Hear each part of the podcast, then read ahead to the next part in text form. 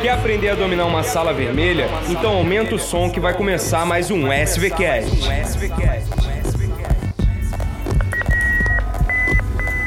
Eu sou Miguel Barrela.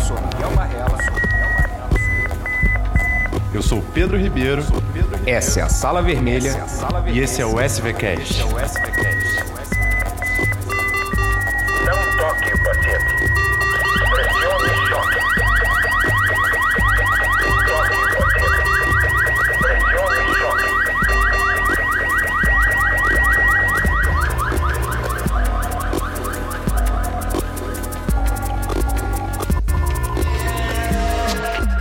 Salve galera da Sala Vermelha, muito boa noite.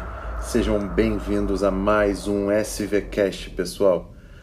É o seguinte, o tema de hoje é uma complicação da síndrome coronariana aguda, certo? Diversas complicações podem surgir no cenário de uma síndrome coronariana aguda, certo? Em geral, complicações mecânicas são um pouco mais tardias, complicações elétricas são mais imediatas. E hoje a gente vai justamente falar de uma complicação elétrica em que você pode atuar de maneira fantástica e pode realmente mudar a história natural do seu paciente. A gente vai falar sobre bloqueios atrioventriculares na síndrome coronariana aguda. Vocês estão familiarizados com os bloqueios atrioventriculares? Bom, uma rápida lembrança aqui do que são os bloqueios atrioventriculares. Os bloqueios atrioventriculares fazem parte de um conjunto de distúrbios de condução do nódo atrioventricular, certo? Eles são divididos em três graus. O bloqueio atrioventricular, ou BAV, de primeiro grau, é aquele em que ainda há total relação do átrio com o ventrículo, ou seja, todas as ondas P produzem QRS. No entanto, isso ocorre com um atraso exagerado o que quer dizer que o intervalo PR é superior a 200 milissegundos, certo? Já o BAV de segundo grau é dividido em dois outros grupos. A gente classifica o BAV de segundo grau em MOBITS 1 e MOBITS 2. No caso do BAV de segundo grau, MOBITS 1 ou M1, eu tenho ondas P's que vão progressivamente se distanciando do QRS é como se o nó do entrasse num certo tipo de cansaço e fosse aumentando o seu tempo de condução, de modo que esse alentecimento progressivo eventualmente produzisse uma P bloqueada, ou seja, um estímulo atrial que não conduz estímulo elétrico para o ventrículo. Dessa forma, o PR alarga de forma progressiva. Esse fenômeno também é conhecido como um fenômeno de Wenkeba certo? Já no caso do BAV de segundo grau M2 ou MOBITS 2, o que eu tenho é a interrupção repentina de uma condução atrioventricular. Então eu tenho intervalos PRs constantes e do nada uma P é totalmente bloqueada, de modo que não se conduz estímulo elétrico para o ventrículo, certo? Para fins prognósticos, os BAVs de primeiro grau e segundo grau MOBITS 1 são considerados benignos e, em geral, a sua causa consta na prescrição do seu paciente. Ou seja, todas as drogas cronotrópicas negativas devem ser removidas nessas situações. E aí eu tenho um grande grupo de drogas, como beta-bloqueadores, bloqueadores dos canais de cálcio e muitas outras drogas. A própria amiodarona, certo? Pode produzir esse tipo de bloqueio. Já no caso do BAV de terceiro grau, e o BAV de segundo grau, MOBITS 2, eu tenho o que são considerados bradiarritmias malignas. E esses pacientes provavelmente vão precisar de marca-passo, certo? Agora, só para a gente não pular aqui a questão, o BAV de terceiro grau é aquele em que há total perda do enlace atrioventricular. Então, nenhuma onda P conduz um QRS, certo? Esse é o BAV de terceiro grau ou BAVT, bloqueio atrioventricular total. Agora, de volta ao cenário dramático de uma síndrome coronariana aguda, o que é que essas bradiarritmias têm a ver com um cenário agudo?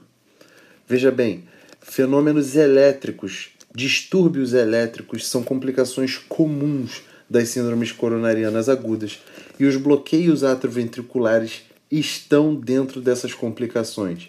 E por que, que eu chamo tanta atenção desses fenômenos, dessa complicação elétrica da síndrome coronariana para você que vai dar o seu plantão numa emergência? Bom, essas situações em geral, ao contrário, por exemplo, das complicações mecânicas em que o cirurgião atua salvando a vida do seu paciente, no caso das complicações elétricas, quem atua é você, plantonista da unidade coronariana, plantonista da emergência, certo?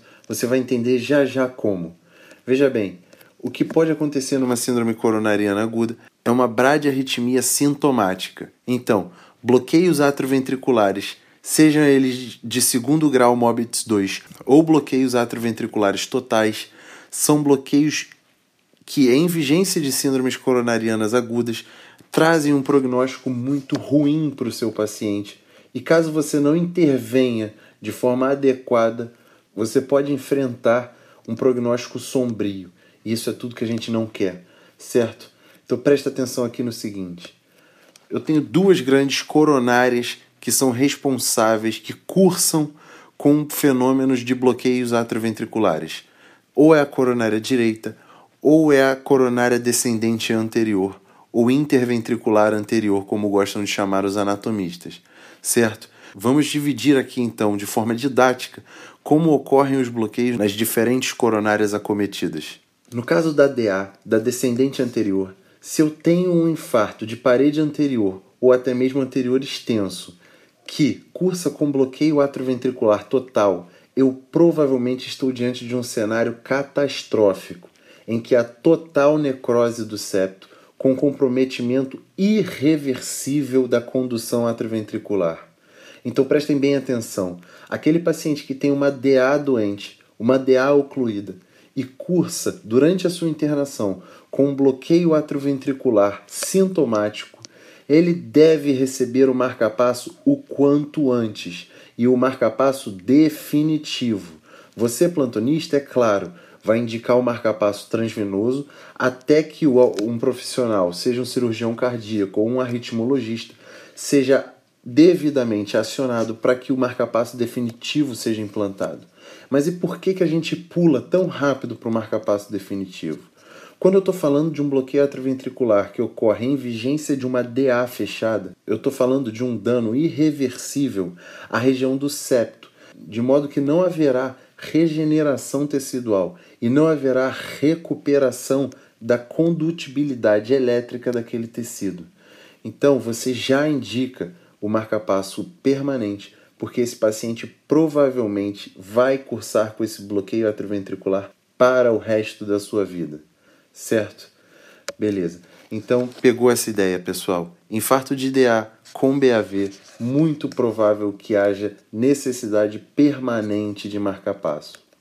Já no caso de um bloqueio atrioventricular que ocorre com acometimento da coronária direita, nós temos três grandes cenários e dois deles, para nossa felicidade, cursam com prognósticos razoáveis, com prognósticos razoavelmente benignos. Prestem atenção. No caso da coronária direita, quando ela é acometida e ocorre um bloqueio atrioventricular, você tem três grandes mecanismos para que esse bloqueio atrioventricular ocorra. O primeiro deles é até razoavelmente famoso na literatura e ele ocorre, não se sabe explicar muito certo porquê. O que ocorre é a exacerbação da, do, do tônus vagal. Há uma exacerbação da vagotonia quando há um evento de coronária direita, de modo que eu gero um reflexo vagal, certo? Que, por definição, alentece a condutibilidade do estímulo elétrico pelo aparelho de condução cardíaco. E esse alentecimento pode produzir bloqueios atrioventriculares, inclusive bloqueios atrioventriculares sintomáticos. E esse reflexo é chamado reflexo de Bessel-Jarisch, certo? E o que, que acontece no reflexo de Bessel-Jarisch? Como é que você lida com o reflexo de Bessel-Jarisch? Você deve simplesmente administrar atropina. Atropina é um medicamento de curta meia-vida, cronotrópico positivo. Basicamente, o que ele faz é abolir o reflexo vagotônico no sistema de condução e recuperar, na maioria das vezes, totalmente a condutância, a condutibilidade daquele aparelho de condução, de modo que o BAV se reverte e não mais torna a se manifestar. Isso é fantástico, não é mesmo? Agora, outro mecanismo de geração de BAV no, quando há acometimento da coronária direita é quando você tem edema da região perinódo atrioventricular, certo? Vamos lembrar que existe sempre uma zona de penumbra do infarto, certo? Que é frequentemente a zona a ser salva com a reperfusão. Aquela zona central em que há já necrose instalada, muito dependente do vaso ocluído, certo? Para que suas demandas metabólicas sejam supridas. Aquela zona, na maioria das vezes, não será recuperada. No entanto, ao redor dela, chamada zona de penumbra, cursa com edema citotóxico, mas que pode ser salvo. No entanto, esse edema pode prejudicar a condutibilidade do nódo atrioventricular caso ocorra em suas adjacências. E, uma vez que haja prejuízo da condutibilidade do nodo, você pode ter a manifestação de bloqueios atrioventriculares diversos, inclusive bloqueios atrioventriculares sintomáticos. E esses bloqueios atrioventriculares podem inclusive necessitar de marcapassos transvenosos para que a frequência cardíaca mínima do paciente seja garantida, para que haja frequência ventricular suficiente para a manutenção de vida daquele paciente. Então, preste bem atenção, porque nesses casos você também pode precisar passar um marcapasso transvenoso. E uma vez que você passe, você garante a frequência mínima desse paciente. No entanto, o mecanismo de geração desse bloqueio foi justamente um edema citotóxico, e esse edema vai se reverter conforme os dias forem passando. É como se aquele momento de estresse agudo fosse progressivamente se revertendo. E conforme esse edema se reverte, num período em geral de até 14 dias, o paciente tende a recuperar a condutância do nódo AV e desfazer o bloqueio por si só. Vejam como isso também é fantástico. Ao final de 14 dias, aquele paciente que tinha um BAVT foi desenvolvendo um BAV de segundo grau, depois um BAV de primeiro grau com um PR de 260 milissegundos, e esse PR foi progressivamente reduzindo até que a condutibilidade do nó do AV dele se torna normal novamente, e ele não mais depende do marcapasso transvenoso que você brilhantemente indicou, certo? Por fim, no acometimento da coronária direita, o que pode acontecer é algo semelhante ao que ocorre na, coronária descendente anterior. E aí você tem necrose daquele tecido, de forma que torna-se irreversível. E aí, dessa vez sim, o marcapasso está indicado. Bom, Pedro, mas e como é que eu vou saber então, no caso de uma coronária direita, quando indicar o marcapasso? Ora, o que é determinado pelas diretrizes de arritmologia é que você justamente implante o marcapasso transvenoso, caso necessário, caso esses pacientes desenvolvam sintomas da bradiarritmia e, após 14 dias, se ele não recuperou a capacidade de conduzir aquele estímulo elétrico pelo nódo AV, esse provavelmente é o paciente que desenvolveu necrose do sistema de condução e ele não vai recuperar. Portanto, a recomendação é justamente que você tenha paciência, maneje o seu paciente com marcapasso transvenoso até que, após 14 dias, avalie novamente a sua necessidade de um marcapasso definitivo. Certo? Pessoal, esse foi o SVCast falando sobre complicações elétricas, em especial bradiarritmias em vigências de síndromes coronarianas agudas. Eu espero que vocês tenham gostado. Vocês podem mandar suas dúvidas para a gente. Um abraço e até a próxima.